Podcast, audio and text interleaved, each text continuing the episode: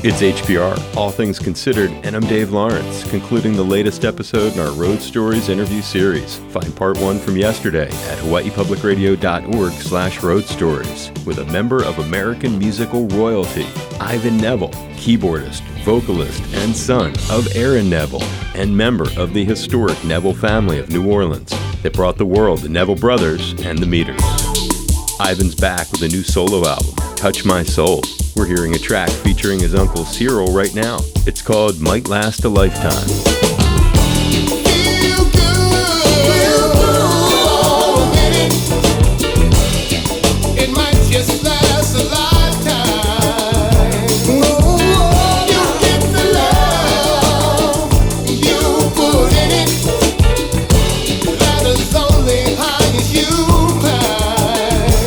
It's Ivan Neville with us. This record has uh, it features your uncle Cyril on there. We were talking about your pop is also on there, dialing into what a unique way to grow up. So you grow up, you're this little kid, and you've got a family, a bunch of brothers um, who are making this band that influential kind of band changing the face of music in a lot of ways exporting new orleans sound but then mixing it with funk and soul and rock and this um, combination of stuff that was the neville brothers. And so think all the way back to when you were a child how were you first exposed to their touring routine paint a picture of what life was like and the kinds of interesting lessons and or fun memories that now, especially like you don't have all of your uncles art has passed on. Right. When Charles. and Charles, when you think about like those being a little kid, just things that are, are great to remember. Well, first, first, first of all, I want to point out how great you described that that situation. You you described what the Neville brothers did so so amazingly. I ain't gonna Thank you. lie. Thank I you. was impressed by that, man. I really am. I appreciate it. because it's it's a perfect analogy of what they did because they are one of the most influential bands out of New Orleans ever. And what's funny is my uncle Art. He happened to not only start that band, he started another band that was the Meters Of course. that were amazingly influential Funk. for music as we know it, Right. funk music and everything else. So basically, so when when I was a kid, and I knew that my dad was going to, to sing, or my uncle Art maybe picked him up. And he, my uncle Art lived like a block away from us. Like, but so he would pick him up in his car, and they would go on to a gig. I, and it, it- just the fact that I knew that they were all musicians was just kind of a cool thing.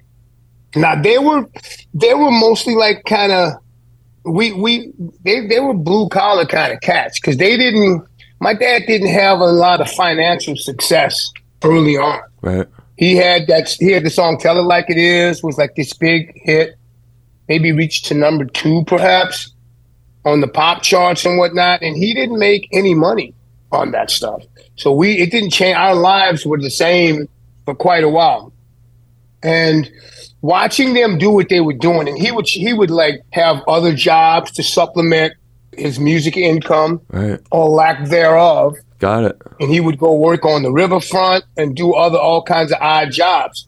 So I watched him really take care of his family as best he could with the music, and and there was the, it was just musical around us because we had characters.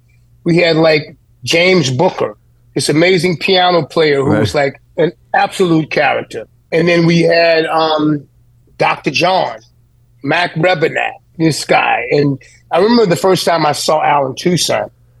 Allen Toussaint was the songwriter that had already written a bunch of songs, and he had done well for himself. Right. So he was doing. I saw him pull up on, on a motorcycle one time, and he had on like this boss sweater, and he's he had these uh, these boots, the pants tucked in the boots, and he looked sharp. And I was like, I said, Dad, who's who's that guy? Wow. You know, this guy's doing well. He's doing better than we're doing. and my dad, my dad said that's Allen Toussaint. And I figured it out who he was, and he had written a, a lot of songs, and he had produced a lot of the music that was going on uh, locally in New Orleans.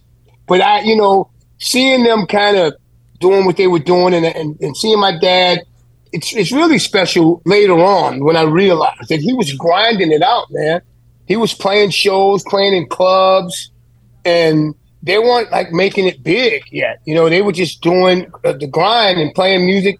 You know, taking care of their families as best they could. And the Neville Brothers, I'm gonna I'm gonna go back to when I started playing with them when I was maybe 18, 19 years old. So they took me on the road. The first tour I ever went on, the Neville Brothers were fairly new. They had only been a band for maybe a couple years, maybe two years perhaps. And I went out, and there's a celebration and a tradition in New Orleans. It's called the Mardi Gras Indian. And if you come to New Orleans during Mardi Gras time, you're going to see parades, but you're also going to see, if you go to certain areas of the city, you're going to see Mardi Gras Indians.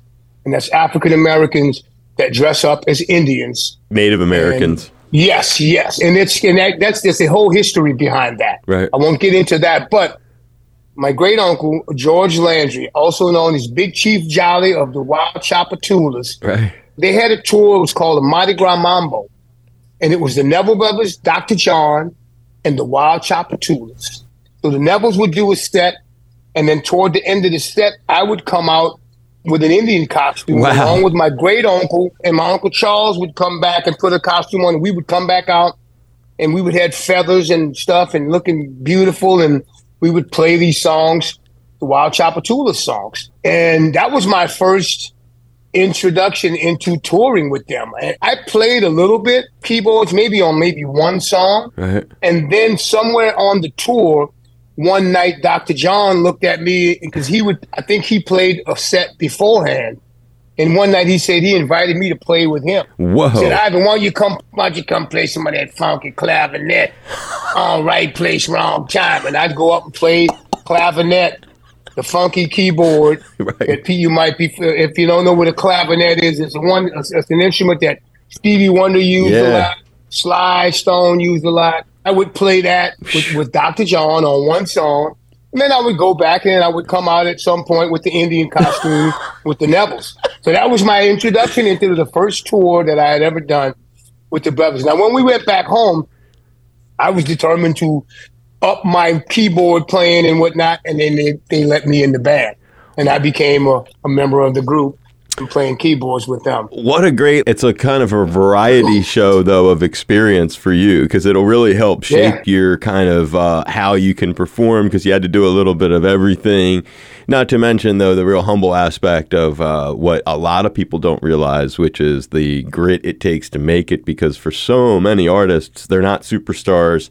There's an illusion that they have a lot of money, and it takes a long time before that sort of thing comes, if it ever does. Uh, and then there's no real guarantees. It's not like a job that other people have uh, that has uh, health insurance and stuff that comes with it from an, Yeah, empl- an, yeah. an employer. It's a it's a very very Yes. different thing.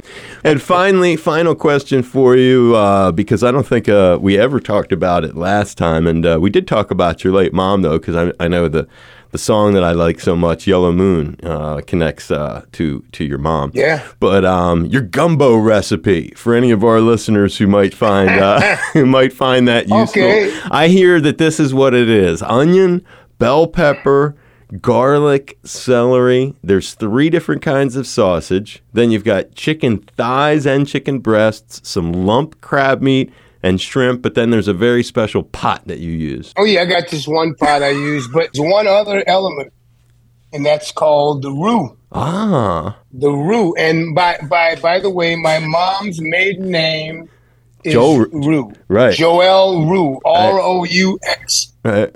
So I learned how to make a roux watching her, and that's just uh, flour and um, oil.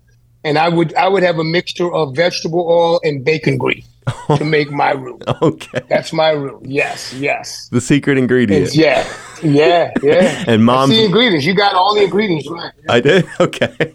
And that's Yeah, bay leaf, bay leaf as well. Bay leaf. Okay. About three, four bay leaves. Yeah. it's a great pleasure as always. Someday, hopefully, we'll get to try your uh, your gumbo ourselves, brother Ivan. It's Ivan Come on. Neville from America's uh, royalty. We like to say the Neville family, and uh, touch my soul. Thank you very much, man. Great talking to you. All right, my brother. Well, high fives. Great seeing you. Great talking. Thank you, again. Dave. Thank you very much. Aloha. Thanks. Peace, man.